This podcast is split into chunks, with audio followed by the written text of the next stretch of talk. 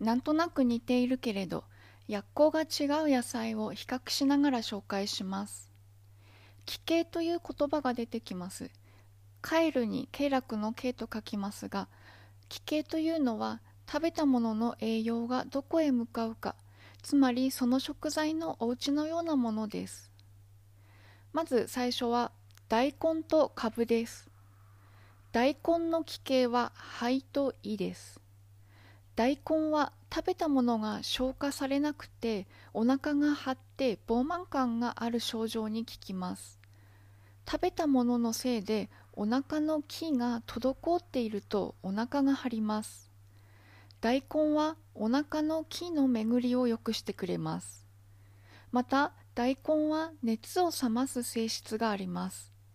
中医学では食べたものが消化されずに停滞するとそこで熱が発生すると考えます。その熱を冷まして消化を促すようなイメージです。また大根は肺の気を下ろすことで痰がある咳に効きます。大根の種は来福子という生薬にもなっているんです。次は株です。大根と似てますよね。株の気形は火と灰です。大根は熱を冷ます性質があるのに対して株は体を温める性質があります。なので胃を温めることで消化を促してくれます。胸やお腹が冷えて痛む症状にも効きます。五臓に栄養を与えてくれます。五臓とは肝、心、脾、肺、腎です。また、体の陰を補って体を潤してくれます。体の陰とは血や心液のことです。ほてりやのぼせを取ってくれます。体を優しく温めながらほてりなどの熱も取ってくれるとは、カブはとてもありがたい食材ですよね。カブは出来物や腫れ物乳腺炎にも最適なんです。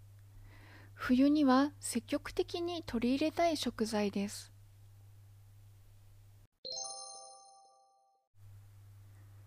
大根とカブについていろいろ話しましたが一言で言うならば大根は体の熱をとってカブは体を温めます。大根は生でたくさん食べるのは要注意です。なぜなら大根は体の熱を取るからです。例えば、大根サラダとアイスクリームを一緒に食べたら、体が芯から冷えてきっとどこかに痛みが走るかもしれません。次はネギと玉ねぎです。ネギの気形は肺と胃です。ネギには汗を出す働きがあります。このネギの汗を出す仕組みは漢方薬の葛根湯や魔王湯の仕組みと似ています。なので体がゾクゾクして寒気がして風邪をひきそうだなという時にネギを食べると効果があります。体を芯から温めるというよりは体の表面を温めるといったイメージです。寒さを散らす感じです。葛根湯と魔王湯の働きについてはもっと寒くなってからまたの機会に紹介する予定です。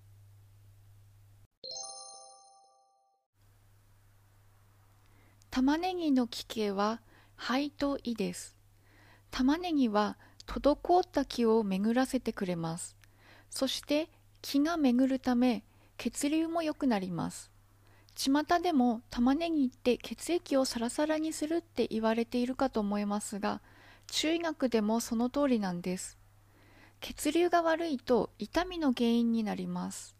生理痛は血流が悪いことによって起こる痛みの代表例です。また血流が悪いと目の下にクマができやすいです。玉ねぎも積極的に摂りたい食材の一つです。食材を食べ分けて寒い冬を元気に乗り越えましょう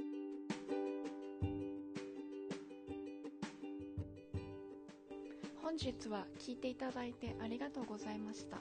久保夏目でした。